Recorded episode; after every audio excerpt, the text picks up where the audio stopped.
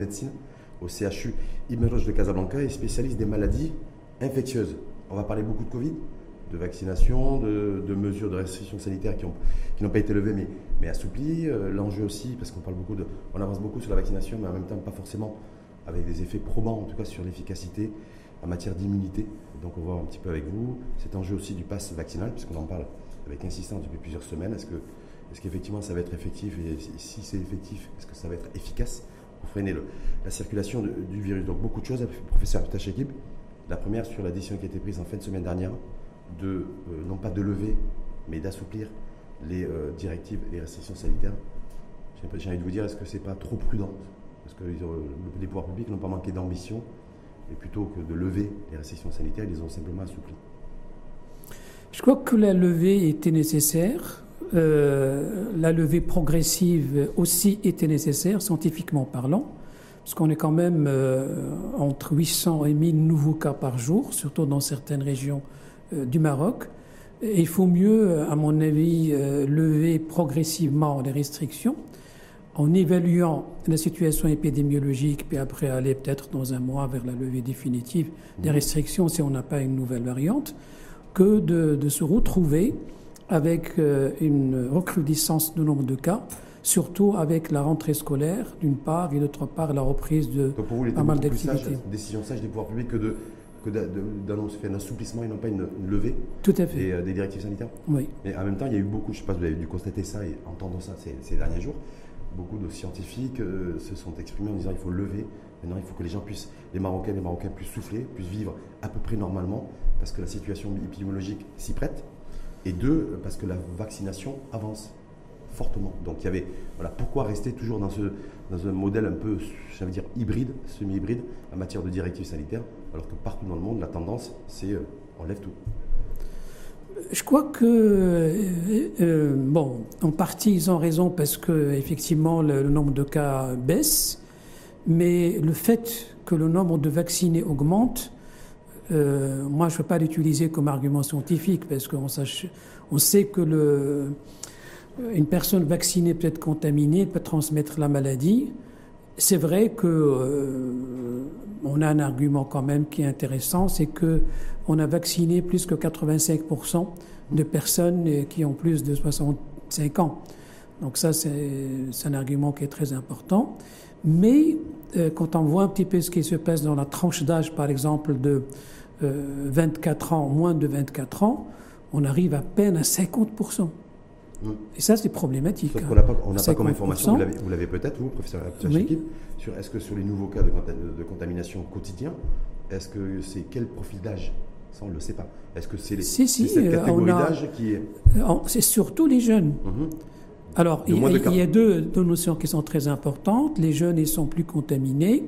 Et les sujets âgés et les sujets qui sont en plus de l'âge, donc ils ont une maladie chronique, ce sont les personnes qui arrivent en réanimation. Donc là, qui ont besoin de soins intensifs, soit d'un séjour en réanimation. Donc c'est les moins de 30 ans et les plus de 65 ans, grosso modo, qui constituent le gros lot des contaminés et deux des admissions en réanimation. Voilà, en sachant que les jeunes, c'est la population mobile d'une part, et d'autre part, ce sont les gens qui sont dans les sites universitaires, dans les amphithéâtres, des facultés et dans les lycées. Est-ce qu'il faut être inquiet parce que ça coïncide avec la rentrée parlementaire? La saison révélateur, parce que la rentrée parlementaire c'est samedi, mais en tout cas la rentrée scolaire, la vraie, en tout cas la réelle, c'est aujourd'hui. Oui, tout à fait. Donc vous dites effectivement, il y a les jeunes qui sont aujourd'hui, qui sont les plus touchés, les plus infectés en tout cas par le coronavirus, et c'est la rentrée scolaire. Et le communiqué du ministère de la Santé, de l'Éducation, c'est le présentiel pour tout le monde. Parce qu'il faut craindre une recrudescence des cas Covid dans les écoles et dans les universités. Une recrudescence, je ne sais pas. Ça, c'est ce qu'on... Justement, c'est pourquoi je crois, scientifiquement parlant, la décision de la levée n'a pas été, si vous voulez, large. Ça a été motivé par ça? Essentiellement. C'était par rapport à la rentrée universitaire et scolaire. Donc du coup, c'est parce que donc, beaucoup de jeunes, les jeunes sont essentiellement ceux qui sont les nouveaux cas de contamination, donc rentrée scolaire oblige, on n'est pas allé vers la levée des restrictions sanitaires, mais beaucoup plus vers un assouplissement. Un assouplissement, tout à fait. Mais quand l'autre communiqué, parce qu'on a eu droit à 3 communiqués en 48 heures, en fin de semaine dernière, c'est l'administration d'une troisième dose de vaccin. Si on suit votre raisonnement scientifique, logique, rationnel, pourquoi les pouvoirs publics ont décidé, eux, de prioriser comme population cible, concernant la troisième dose, non pas ces jeunes qui sont pas forcément vaccinés ou qui le sont, mais en tout cas qui sont réinfectés par le virus, ou alors les nouveaux cas de contamination, ou les populations âgées de plus de 60 ans ou 65 ans qui ont des comorbidités, mais c'est toutes les personnes qui ont été vaccinées il y a au moins 6 mois, doivent, ça démarre d'ailleurs aujourd'hui, se faire administrer une troisième dose. Est-ce que tout ça, c'est cohérent? Oui, il y a un rationnel, si vous voulez, scientifique. Premièrement, si vous permettez, je vais rappeler rapidement qu'est-ce que c'est une troisième dose. Quand on a un vaccin, donc normalement on fait une dose ou deux doses ou trois doses. Ça, on l'utilise jusqu'à maintenant pour beaucoup de vaccins. Pour d'autres vaccins, on a besoin d'un rappel. Pour d'autres vaccins, on a besoin carrément de refaire, si vous voulez, plusieurs rappels. L'exemple typique, c'est le DT-Coq polio, par exemple, qu'on fait partout dans le monde, qu'on a fait tous quand on était jeunes. On l'a fait pendant l'enfance, à 5 ans, 10 ans, 15 ans, etc. Alors maintenant, un rappel, il est motivé scientifiquement par quelles données? Donc, il peut être motivé soit par une inefficacité du vaccin immédiate, ça veut dire que, si vous voulez, le pourcentage de l'efficacité ne permet pas d'atteindre une certaine efficacité. On l'a vu pour certains vaccins, par exemple, il arrive à 75%, et quand on fait le rappel, on arrive à 90%. Ce n'est pas le cas du corona. Parce que le corona, déjà, avec les deux doses, on arrive pour certains vaccins à 94-96%. Voilà, deuxième raison, et on l'a vu dans pas mal de vaccins en dehors de la Covid, c'est qu'on fait un rappel quand, à distance de la dose vaccinale, ça veut dire une ou deux ou trois, c'est-à-dire de la vaccination, il y a une chute des anticorps qui protègent la personne. Et ça, c'est classique. On le fait par exemple pour le tétanos, tous les 10 ans, on fait pour beaucoup de maladies. Et c'est ce qui a été constaté par plusieurs études scientifiques publiées dans de grandes revues scientifiques. Ça veut dire qu'on a constaté que les personnes qui ont été vaccinées plus de 6 mois, ils ont vu leur anticorps protecteur baisser. Quel que soit le type de vaccin. Alors, quel que soit le type de vaccin, mais bon, il y a une précision très importante à faire, plus chez les immunodéprimés, les dialysés, que chez les autres personnes. Et les sujets âgés, pardon, parce qu'il y a trois catégories, sujets âgés, les sujets âgés, en fait les sujets de plus de 65 ans. Voilà. Sauf que là, dans l'annonce qui a été, le communiqué en tout cas, du ministère des Pouvoirs publics, ministère de la Santé, avec le démarrage aujourd'hui effectif de la campagne de vaccination de la troisième dose, il n'y a pas d'âge qui a été précisé, il n'y a pas de limite d'âge. Il n'y a pas de type de vaccin, parce que c'est n'importe quel vaccin qui pourrait être administré en matière de troisième dose. Le seul critère, en fait, qui a été pris et annoncé par les pouvoirs publics, c'est d'avoir été vacciné il y a au moins 6 mois. Donc ça veut dire à peu près avril-mai dernier. Alors je veux dire, comment je comprends pas qu'est-ce qui a motivé, en fait, cette décision d'administrer la troisième dose pour les personnes qui ont été vaccinées il y a au moins 6 mois? C'est bien sûr. Je répète encore une fois, c'est en fait, c'est pas l'inefficacité, mais c'est la baisse de la protection. Baisse de la protection. Voilà, la baisse de la protection. Sauf que, par exemple, on peut donner des exemples pour un petit peu clarifier. En Suisse, ils ont commencé par les immunodéprimés. Au Canada, la même chose. Ils ont commencé par les immunodéprimés. Je parle bien sûr de la troisième dose. Troisième dose de vaccin. Voilà. Donc, avec deux approches différentes. Au Canada, tous les immunodéprimés, il y a certains immunodéprimés, parce qu'il y a immunodéprimés, certains immunodéprimés, donc, ont été appelés à... Ouais, en fait, c'est une recommandation, c'est pas une obligation, c'est une recommandation. On leur a recommandé de faire la troisième dose. En Suisse, ils ont fait quelque chose de plus fin. Ils ont dosé ce qu'on appelle les anticorps anti-spike. Et puis, ils ont carrément défini un seuil de 300, chose qu'on n'avait pas avant. Ils ont fait des études et bien sûr, ils font un prélèvement sanguin Ils dosent les anticorps et puis ils décident est-ce que la personne a besoin de cette troisième dose ou pas.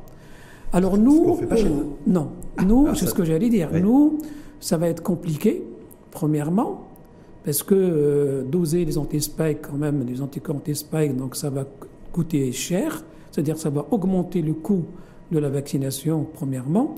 Deuxièmement, ça va retarder probablement aussi cette troisième dose. Alors, je crois que moi, j'aurais fait l'approche suivante. Procéder de la même façon que ce qui a été fait pour la première dose. Ça veut dire commencer par les personnes âgées. C'est très important parce qu'on sait qu'une personne qui a 75 ans, après 6 mois de vaccination, il a automatiquement besoin d'une dose de rappel. Et donc de renforcement immunitaire. Ouais. Renforcer l'immunité. Après, s'attaquer aux hémodialysés et aux immunodéprimés, c'est-à-dire les personnes qui ont des cancers, qui prennent des immunosuppresseurs, etc. Est-ce que vous considérez que cette décision, la décision donc, du coup, qui a été prise, excusez-moi de vous interrompre, elle est complètement illogique et complètement incohérente? Non, non, il n'est pas illogique. Il manque de précision peut-être, ouais. Mais il n'est pas illogique. Ça veut dire que la décision de faire 6 mois... D'ailleurs, moi, je ne sais pas ce qui va se passer après. Hein. Peut-être aujourd'hui ou demain ou après-demain, peut-être qu'il y aura un autre communiqué qui va préciser les catégories de population qui seront priorisées. Je ne vais pas dire qu'on nous cache quelque chose, professeur Abdelafettah Chakib, mais pourquoi Simon ? Pourquoi on priorise la troisième dose pour les personnes qui ont été vaccinées en avril-mai dernier et non pas ceux qui ont été vaccinés en janvier dernier ? Ceux qui sont en première ligne, les médecins, non, c'est plus les enseignants de 6 mois. Avec la reprise c'est plus de 6 mois. Oui. Au moins 6 mois. Voilà, au moins 6 mois. Ça veut dire 6 mois, 7 mois, 8 mois, etc. Alors pourquoi ? Parce que tout bêtement, parce que les études qui ont été publiées, oui. Ils ont évalué l'efficacité de vaccins 6 mois après les premières doses. Voilà, grosso modo. Ça, on le savait déjà à travers le monde. Ah oui, bien sûr. Qui ont été faites, moi j'ai vu plein d'études circuler là-dessus depuis plusieurs mois. Tout à fait. On sait que plus on vaccine dans un pays ou sur un territoire quel qu'il soit, moins il y a d'efficacité et moindre, même si elle ne chute pas, mais elle est moindre. Non, je suis d'accord avec vous. Le seul problème qui s'est posé à ce moment au niveau mondial, c'est qu'il y avait une discussion scientifique et éthique. Est-ce qu'il fallait donner une troisième dose pour booster l'immunité chez ces personnes ou est-ce qu'il faut aller privilégier les personnes qui n'ont même pas eu la première dose? D'ailleurs, c'est l'attitude de l'OMS, mais c'est l'attitude aussi de beaucoup de scientifiques. Alors maintenant, j'ai l'impression que, puisque on a certaines expériences, parce qu'il y avait aussi, je ne vous cache pas, une appréhension. On ne savait pas, parce que c'est la première fois que ça a été fait, on ne savait pas comment les gens allaient réagir à cette troisième dose. Est-ce qu'il y avait une exagération de l'immunité? Vous savez qu'il est aussi délétère qu'une diminution de l'immunité. Alors maintenant qu'on commence à voir les expériences, ce qui s'est passé en Israël, ce qui s'est passé dans d'autres pays, donc on sait qu'il n'y a pas plus d'effets secondaires avec la troisième dose qu'avec la deuxième ou la première. En même temps, on sait que dans ces pays, c'était Israël effectivement, donc je vais rebondir là-dessus, c'est les pays qui ont atteint 92, 94, 95% de la population de vaccinés, pour autant le virus circule toujours. Tout à fait, donc, parce que... Même si on renforce l'immunité de la personne, par une troisième dose, il n'y a aucune garantie sur le fait que le virus va moins vite. Attendez. Là, il faut distinguer deux choses. Il faut distinguer la protection de l'individu, c'est-à-dire la troisième dose, c'est pas du tout pour éviter la circulation des virus. C'est-à-dire pour protéger la personne, pour qu'il ne fasse pas une forme grave ou une forme réanimation. D'ailleurs, ça a été constaté. Il y a pas mal d'études qui ont montré que pas mal de personnes qui ont eu la Covid après la deuxième dose sont des personnes qui ont été vaccinées il y a 6 mois, 7 mois, 8 mois. C'est-à-dire que les personnes qui ont été vaccinées il y a 2 mois font moins de Covid sévère. Il faut distinguer cette protection individuelle de la protection collective. La protection collective dépend de beaucoup de facteurs. Certains facteurs, on les maîtrise. Mais c'est vrai aussi. Mais et d'autres facteurs, on ne les maîtrise pas. L'émergence de variantes, oui, on ne maîtrise pas. On maîtrise pas. Par contre, c'est ça ce qui a posé problème dans le monde après l'apparition de la variante Delta. Par contre, il y a tout un débat scientifique aussi à travers le monde, et je suis content une fois de plus de recevoir un scientifique de chez nous pour débattre aussi de ça dans un débat d'esprit, avec l'esprit critique et constructif. C'est-à-dire cette troisième dose aussi, effectivement, elle est là pour renforcer, pour apporter une réponse immunitaire supplémentaire pour chaque personne qui va se faire administrer. Pour l'individu. Ouais. Mais par contre, il est aussi prouvé scientifiquement que plus on a eu un Covid, je vais dire sévère, pas léger, et le renforcement immunitaire est plus important que l'administration d'une troisième dose. Est-ce que ça, voilà, c'est... Plus le Covid a été fort, plus le Covid, la personne a, plus elle développe beaucoup plus d'anticorps et de résistance au Covid que l'administration d'une troisième dose. Oui, ça c'est une notion qui est classique. L'immunité qui est induite par la maladie est toujours plus importante que l'immunité qui est induite par un vaccin. C'est tout à fait logique parce que quand on est malade, donc le corps prend son temps pour bien connaître le virus, il passe par des moments très difficiles. La maladie sollicite tout ce qu'on appelle les types d'immunité chez l'individu, et par conséquent, la personne va garder des anticorps, si vous voulez, plus protecteurs, entre guillemets. Et puis neutralisant. Voilà, neutralisant, avec une mémoire, etc. Que l'administration du vaccin et d'une troisième dose. Oui, parce qu'on peut dire, grosso modo, pour la plupart des maladies que... je dis bien la plupart, parce que c'est une maladie, ce n'est pas le cas, que la maladie, elle va donner une immunité à 100%, alors que le vaccin, il va donner une immunité à 80% ou à 75%. En tout cas, est-ce que vous préconisez-vous, professeur, que les pouvoirs publics aussi, dans la dynamique d'une nouvelle campagne de vaccination, troisième dose, tiennent compte de ce critère-là, c'est-à-dire toute personne qui a été infectée par le Covid et qui a connu un Covid fort, en tout cas, ne doit pas forcément être prioritaire pour une troisième dose. Alors moi des complications aussi. À la limite, une personne qui a fait déjà les deux doses et qui a fait après la Covid, moi j'estime qu'il n'a pas besoin immédiatement d'une troisième dose. Parce qu'il a une immunité qui est renforcée. Donc, et qui ne sera pas plus importante avec l'administration d'une troisième dose. Exactement, et même s'il est recontaminé, il va faire un Covid qui va guérir dans 3-4 jours. Hein. Comment vous expliquez aussi, parce que je me souviens, c'est avec vous, y compris votre confrère Jaffa Alekem, je me souviens d'un débat, il y a pratiquement, c'était l'an dernier. Oui. Quasiment à la même époque. D'ailleurs, ce qui est intéressant, c'est qu'on n'était pas du tout dans la même configuration Covid, puisqu'en septembre-octobre dernier, on avait une recrudescence des cas, et des cas graves d'ailleurs, alors que ce n'est pas le cas cette année, et tant mieux d'ailleurs, mais sur le fait que le mélange des vaccins. Parce que pendant très longtemps, en tout cas, à travers le monde et chez nous, on disait voilà, quand on a été vacciné première dose Sinopharm, la deuxième dose doit être nécessairement du vaccin, le même type de vaccin Sinopharm. Un an après, voilà, aujourd'hui, on nous dit, en tout cas chez nous, que peu importe, on peut être vacciné Sinopharm première dose, deuxième dose Pfizer et troisième dose Johnson & Johnson. Donc je me dis, est-ce que, voilà, comment expliquer un petit peu, parce que peut-être certains de nos concitoyens internautes qui nous écoutent et qui vous écoutent, c'est pourquoi aujourd'hui il y a un mélange, en tout cas, de types de vaccins qu'on peut faire, sans aucune inquiétude, ce qui n'était pas forcément le cas. Alors je crois que, historiquement parlant, ce raisonnement est parti des problèmes inhérents aux effets secondaires de certains vaccins. Vous vous rappelez quand on a dit que oui, l'AstraZeneca, elle peut donner des embolies, peut donner des thromboses, etc., etc.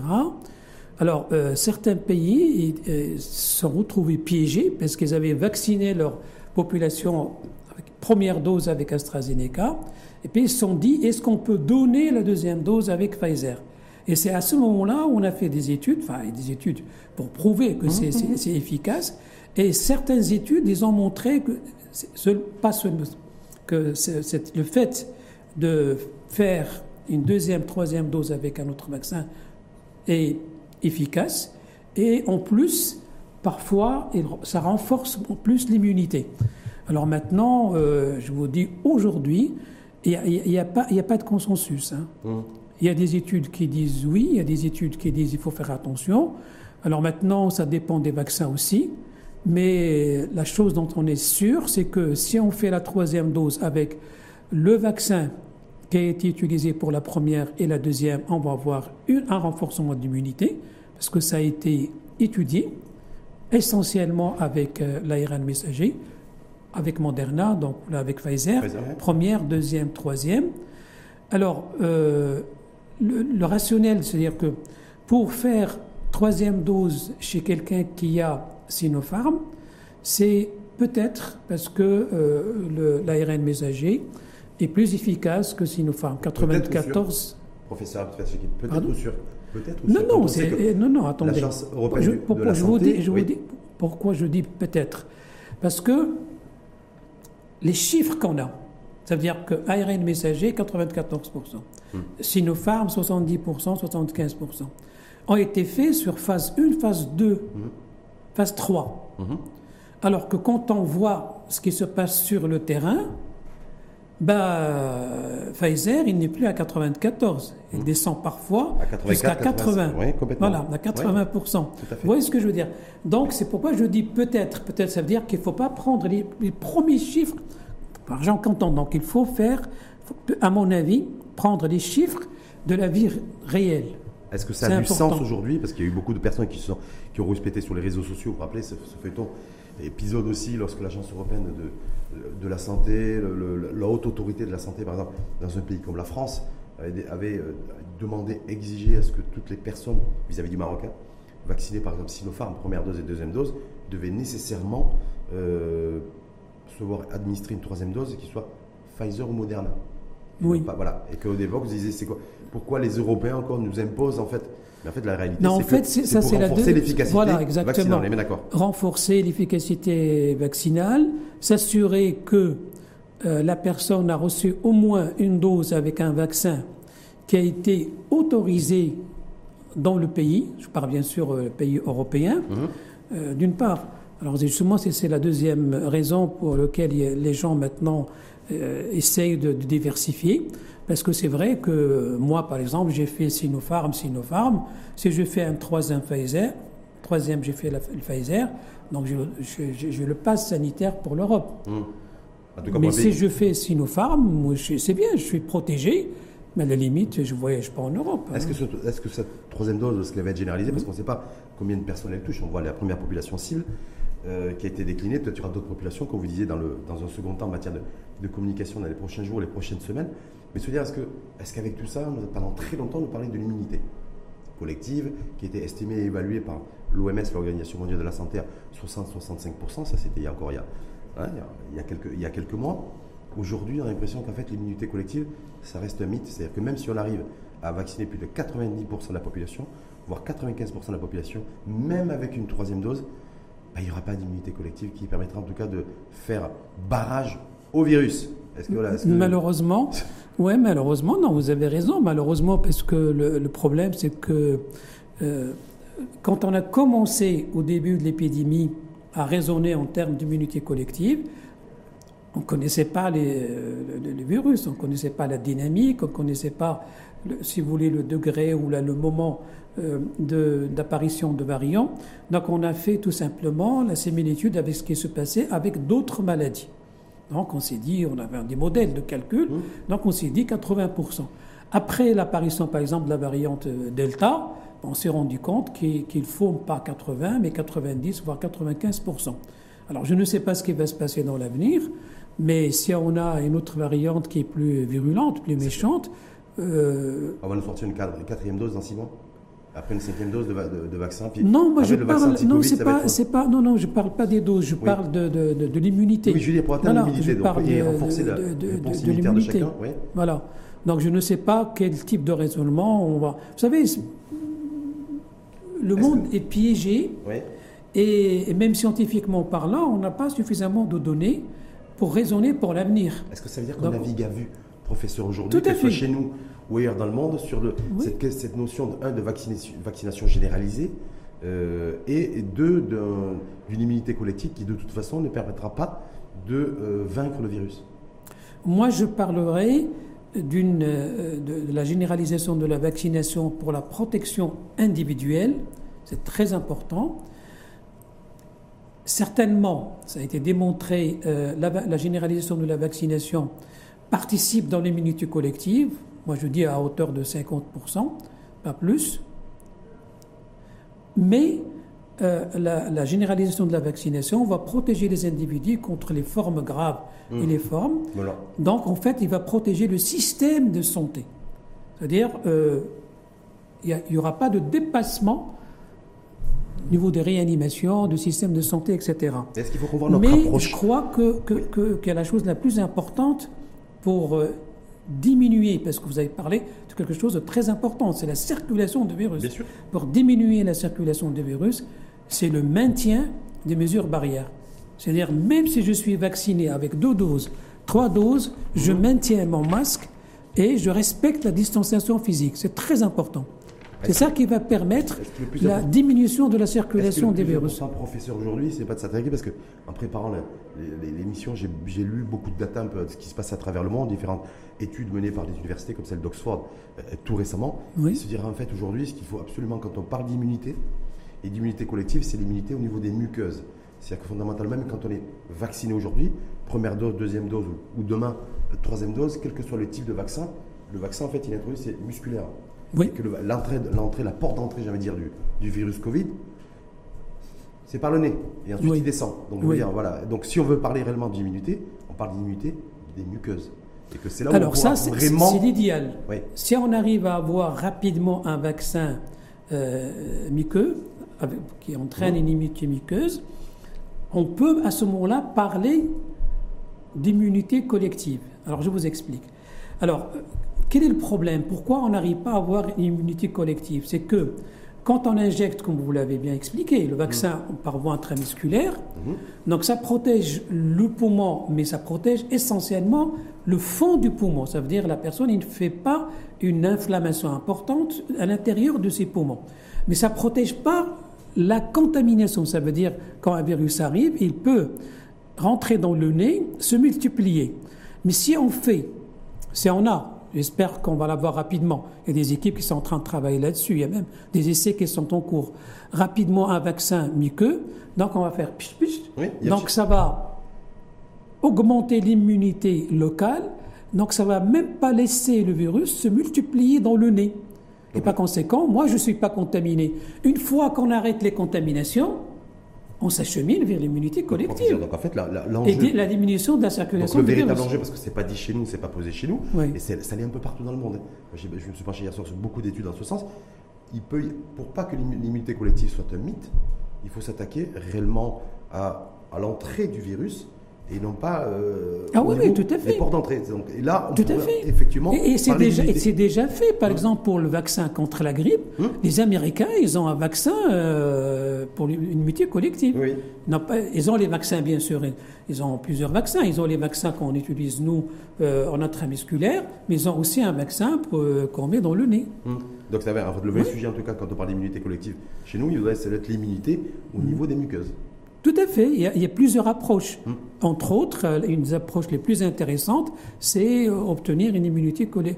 Des muqueuses. Et là, on pourra parler réellement d'immunité collective. Oui. Alors, parallèlement à ça, alors, je ne sais pas si c'est peut-être une mesure temporaire, on le voit un peu partout dans le monde, même si certains pays ont fait marche arrière là-dessus, et c'est d'actualité aussi chez nous, puisque le ministre de la Santé, Khaled Aït Taleb, en avait parlé début septembre dernier, je crois que c'était le 8 ou le 9 septembre, au travers d'une vidéo, de la mise en route et de la mise effective du pass sanitaire, du pass vaccinal.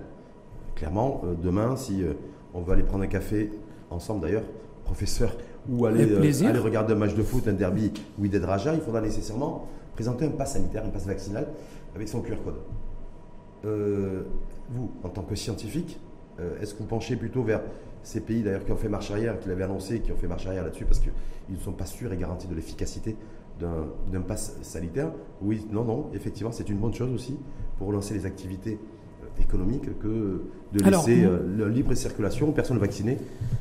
Alors moi, je suis contre la généralisation du pass vaccinal.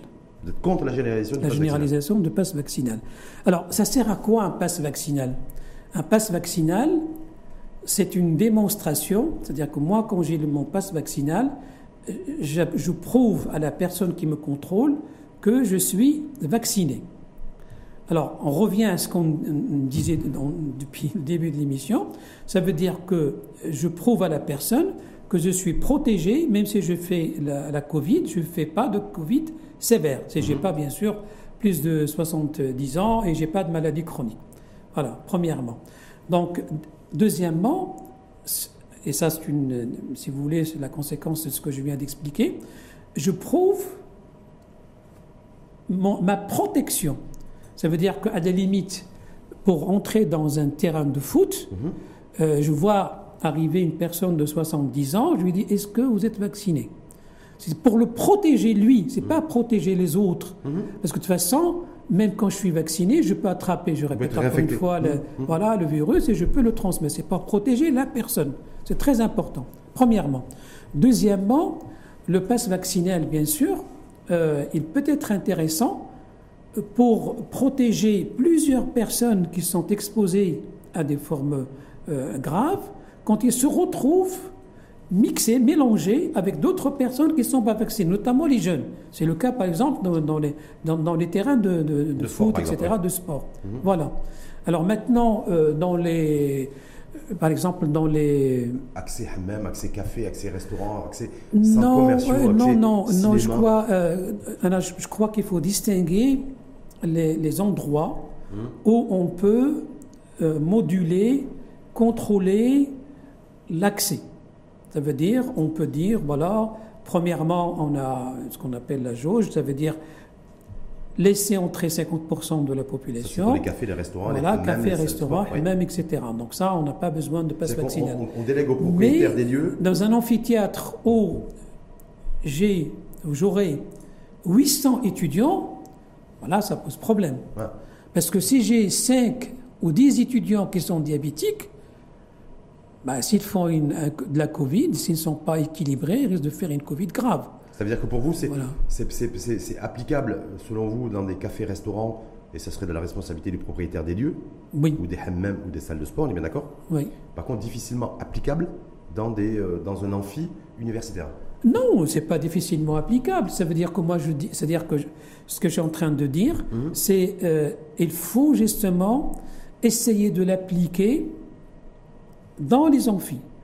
Alors, en incitant les jeunes à se faire vacciner contre la Covid. C'est ce qui a été fait. Voilà, c'est ce qui a été fait par le ministre de l'Éducation nationale et par le ministre de la Santé. Voilà, par les deux ministères. Je crois que c'est important. Oui, sauf que... pour qu'on ait... est-ce qu'on ne perd pas son temps aussi, sans être sûr et avoir la garantie de l'efficacité?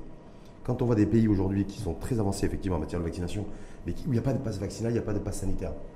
Je pense à la Grande-Bretagne, je pense à des pays scandinaves, je vois aussi certains pays européens où il n'y a pas de passe vaccinal. Et les choses fonctionnent bien. C'est-à-dire que même s'il y a des nouveaux cas, mais il y a très peu de formes graves, il y a une déclinaison de décroissance des décès Covid, et la vie a repris normalement. Tout le monde, les pubs, il n'y a pas de jauge, les terrains de foot en Angleterre, je ne sais pas si vous aimez le foot, c'est la première ligue. Non, mais vous comparez deux types de pays. Vous comparez des pays de l'Europe du Nord, par exemple, où le respect de l'autre est presque une religion, entre guillemets. Oui. Le souci de l'autre est très développé. Le respect de l'autre et le respect des recommandations est bien, si vous voulez, présent. Et là, on n'a pas besoin ni de passe vaccinal, ni de passe sanitaire, ni de rien du tout. Parce que la personne, lui-même, quand il a une grippe, il ne sort pas de chez lui ou il met un masque parce qu'il sait qu'il risque de contaminer l'autre. Est-ce que ça veut dire, professeur, vous êtes en train de dire indirectement, si je décrypte, qu'on va nous imposer, entre guillemets, le passe vaccinal parce que nous sommes indisciplinés? Est-ce que, grosso modo, vous êtes dans le respect des mesures sanitaires? Non, il suffit de voir le nombre de personnes qui respectent le port de masque,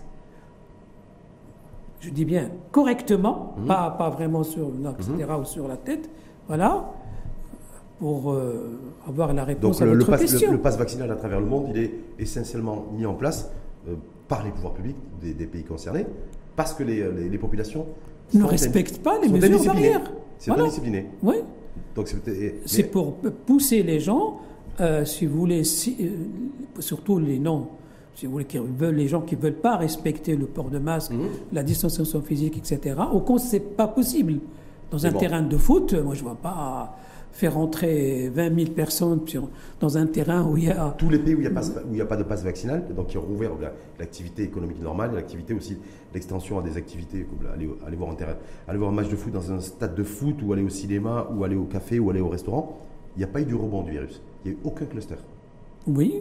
Ça, c'est prouvé. Mais il faut dire que aussi, dans ces pays, ils sont très avancés en matière de taux de vaccination, c'est-à-dire que la majorité de la population a été déjà vaccinée. Et deuxièmement, je répète encore une fois, il y a un respect des mesures barrières de la part des personnes. Alors, quand je parle de respect, c'est pas seulement le port de masque. Une personne qui est malade, qui a une grippe, il ne va pas venir dans un stade ou dans un café, etc. Elle reste chez lui. Passe vaccinal aussi peut avoir aussi un enjeu. Alors, je ne sais pas si ça va être effectif et quand est-ce que ça va l'être et comment ça va être organisé, parce qu'il y a aussi il faut un cadre juridique aussi. Si c'est mis en place dans le milieu professionnel, c'est-à-dire que si des employeurs obligent ou obligeraient leurs collaborateurs et leurs salariés à se faire vacciner pour aller travailler.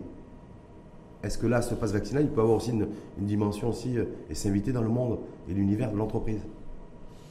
Je ne crois pas, parce que je crois que les entreprises ont fait énormément d'efforts. Premièrement, par le biais de CGM et individuellement, chaque entreprise a vacciné le maximum de personnes. Maintenant, bien sûr, le problème peut se poser. Il risque de se poser. C'est pour ça que il risque de se poser chez les personnes qui ont des maladies chroniques. À ce moment-là, ça ne va pas être une obligation, si vous voulez, légale ou réglementaire pour lequel on a besoin de texte, mais ça va être une obligation purement médicale. Je m'explique. Vous avez une entreprise, ils ont 20 ou 30 ou 40 personnes qui ont des maladies chroniques, qui risquent, si jamais ils ont été exposés à un virus, de faire des maladies sévères et qui n'ont pas été vaccinés pour une raison ou pour une autre. Vous savez qu'on en a pas mal, soit parce qu'ils sont allergiques, soit parce qu'ils ont refusé, soit parce que etc. Automatiquement, soit on va les maintenir à distance, travail à distanciel, soit qu'on va les obliger à se faire vacciner. Est-ce qu'il n'y a pas le risque de voir les pouvoirs publics comme ça se décharger, en tout cas externaliser aussi le pass vaccinal ? C'est-à-dire, c'est aussi aux employeurs à se prendre en charge et à faire en sorte aussi d'obliger, entre guillemets, à ce que leurs salariés, leurs employés soient vaccinés pour venir travailler. Est-ce qu'il n'y a pas ce risque-là ? Sachant que, il n'y a pas de cadre juridique. Quand on voit le stade dans lequel on est arrivé, je crois qu'on est arrivé à 30 ans, je crois, moins de 30 ans. On a vacciné toutes les personnes qui ont moins de 30 ans. Théoriquement, la plupart des personnes qui travaillent dans ces entreprises sont vaccinées, sauf les personnes qui refusent. Il y aura un autre problème, le problème éthique, le problème réglementaire. Il risque de se poser parce qu'il y a des pays justement qui ont obligé certaines catégories de la population. Tout à fait, notamment personnel soignant en France, par exemple, ou d'autres pays. En Italie aussi, d'ailleurs. En Italie, oui. Ouais. Donc il y a. Vous pensez que le pass vaccinal aussi, s'il est imposé dans le monde professionnel, peut aussi poser des problèmes ou créer des tensions entre employeurs et employés. Je répète encore une fois, il est utile quand le pass vaccinal protège l'individu. C'est très important. Je ne veux pas exposer un infirmier, le faire venir travailler dans une réanimation, on traite la Covid, alors qu'il n'est pas vacciné. Je n'ai pas le droit. Et ça se faisait avant. Ce n'est pas quelque chose de nouveau.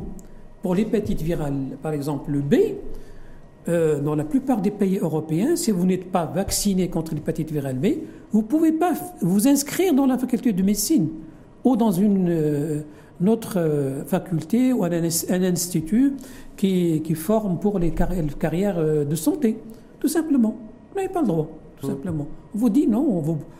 C'est pas parce qu'on fait de la discrimination, c'est parce qu'on ne peut pas vous exposer à contracter une hépatite virale, sachant que c'est une maladie qui donne un cancer au long terme, parce que vous avez refusé de se faire vacciner. C'est vrai que je me dis, mais si c'est la même chose. Si demain le passe vaccinal s'invite aussi dans le monde de l'entreprise, je ne pense pas que l'employeur, en tout cas que les employeurs, que le collège d'employeurs, ce soit son travail aussi, de commencer à réorganiser un peu la vie de l'entreprise et de contrôler, j'allais dire entre guillemets, qui a été vacciné, qui n'a pas été vacciné, et que ça, je veux dire, c'est pas le cœur de métier de l'entreprise. Non.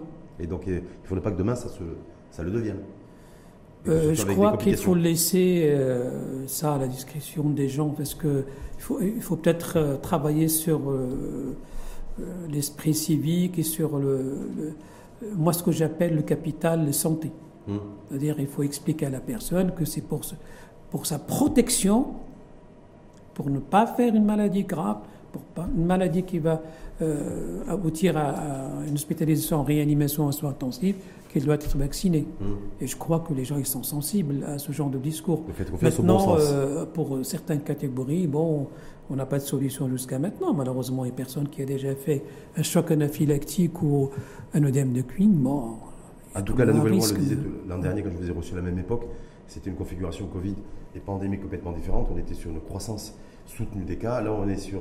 Alors ça, c'était en septembre, octobre, novembre 2020. Et là, septembre, octobre, novembre... Enfin, en tout cas, octobre 2021, on est sur une décroissance. Et la nouvelle orientation, c'est continuer le rythme soutenu en matière de vaccination avec l'administration d'une troisième dose et la mise en route, certainement dans les prochaines semaines, a priori, d'un pass vaccinal aussi pour pouvoir faire en sorte que de retrouver une vie à peu près normale, que ce soit une vie économique, et une vie sociale, une vie culturelle. On va vers les questions posées par les internautes. Oui, tout à fait. Oui. Alors, je voulais juste apporter une précision, c'est très important. L'année dernière, on n'a pas eu de grippe. Pratiquement pas, oui. Voilà. Alors cette année, moi, je recommande à toutes les personnes qui nous écoutent de maintenir les mesures barrières, les masques. Parce que vous savez, ce qui arrive souvent, c'est que quand on fait une année, 2 ans sans grippe, en général, la deuxième année ou la troisième année, la grippe vraiment très sévère. Très sévère, très sévère. C'est-à-dire que là, on a moins de cas de Covid par rapport à l'an dernier. Oui. Et vous dites, l'an dernier, il y a eu quasiment très peu de cas de grippe ordinaire. Exactement, parce que les gens, ils mettaient leur masque. Là, moins de Covid, est-ce que ça veut dire qu'il y a le risque d'avoir plus de grippe, de cas grippaux ? Pardon ? Là, on se dirige vers une saison, en tout cas, une rentrée où il y a moins de cas Covid que par rapport à l'an dernier. Non, en fait, je ne crois pas qu'il y ait de compétition entre les deux virus. C'est par rapport à l'utilisation de masques, essentiellement, et le lavage des mains. Donc, il n'y a pas le risque d'avoir une recrudescence des cas. Voilà, des cas sévères de grippe. C'est important. Question posée par les internautes. Oui. Professeur Abdelafettah Chakib, si vous permettez. Donc, la première question, est-ce qu'on va vers une vaccination anti-Covid qui soit périodique, selon vous? Scientifiquement, je ne vais pas répondre à cette question. On ne sait pas ce qui va se passer. Alors, il y a 2 scénarios. Soit que le virus, il persiste parmi nous. Quand je dis persiste, ça veut dire que la circulation est toujours active, etc. Et à ce moment-là, probablement, on va s'acheminer vers, au moins jusqu'à l'année prochaine ou dans 2 ans, encore une vaccination tous les... Puis après, je ne sais pas ce qui va se passer. Soit que, et j'espère, vraiment je l'espère, cette vague, la Delta, et la dernière vague, puis il y aura une extinction, enfin, il y aura une disparition de l'épidémie, et là, on n'aura plus besoin de... Beaucoup de scientifiques disent que cette épidémie et ce virus ne disparaîtra pas. Non, je parle de l'extinction de l'épidémie. Je ne parle pas des disparitions du virus. Ce virus, il ne disparaît jamais. Il est toujours dans la nature, il est toujours... Il reste toujours vivant. Voilà, il est toujours vivant, voilà. Deuxième question posée par un internaute, professeur Abdelafettah Chakib, comment rassurer les anti-vaccins par rapport à la nécessité de se faire vacciner? Ceux qui sont réfractaires au vaccin, comment les convaincre en tout cas de se faire vacciner selon vous? Les rassurer, moi j'utilise toujours la même phrase. La plupart des personnes qui sont actuellement, qui sont passées pendant cette vague, qui sont passées par la réanimation, beaucoup de personnes qui sont décédées, c'était des personnes âgées ou des personnes ayant une maladie chronique ou des personnes jeunes sans maladie chronique mais qui n'ont jamais été vaccinées. Et partout dans le monde, on a démontré que les personnes qui sont vaccinées n'arrivent pas en réanimation et n'arrivent pas dans les soins intensifs. Troisième question posée par un internaute.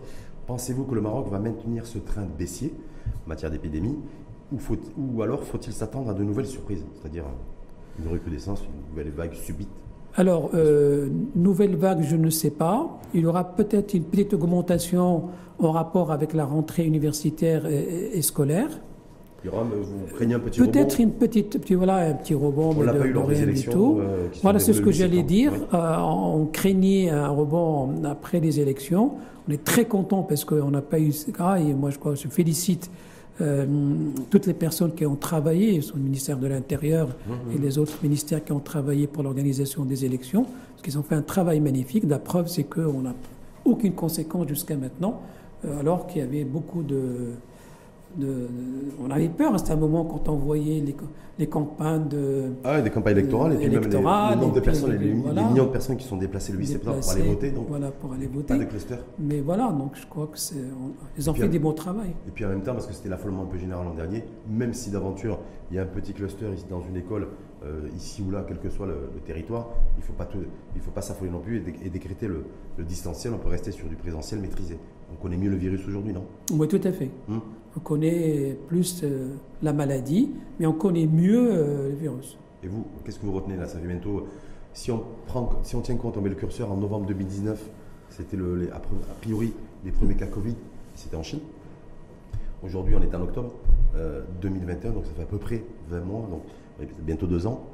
Sur ce virus, vous, qui êtes spécialiste des maladies infectieuses, qui avez plusieurs années, des dizaines d'années d'expertise, d'expérience sur tout ce qui est virus et maladies infectieuses, qu'est-ce que vous avez appris et retenu par rapport à ces 2 dernières années?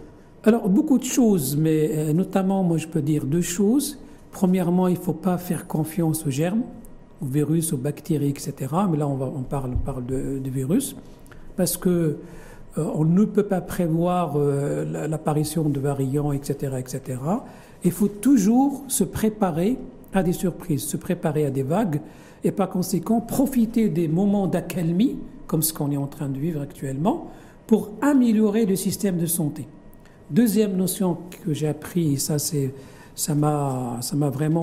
On nous répétait ça dans les congrès, dans les cours, dans les trucs, etc., dans les crises sanitaires, mais là, on l'a vécu. C'est qu'il n'y a aucun système de santé qui est prêt à faire face à une crise. Il faut être humble.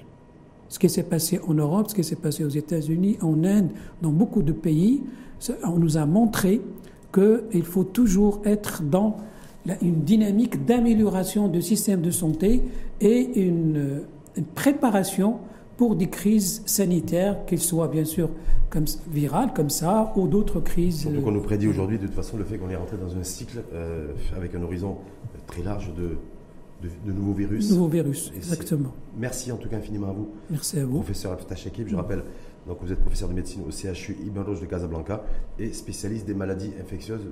Je suis convaincu que ce débat a permis de donner beaucoup plus d'explications et des coups de projecteur sur peut-être des interrogations légitimes de certains de nos concitoyens sur pourquoi la vaccination 3e dose, pourquoi cette catégorie de population et pas forcément les autres, et sur aussi l'efficacité ou pas d'ailleurs d'un pass vaccinal, pas pour freiner la circulation du virus, mais surtout pour pouvoir faire en sorte que on arrive à cohabiter et à coexister ensemble à nouveau dans une vie plus ou moins, en tout cas plus normale qu'elle ne l'était il y a ces derniers mois.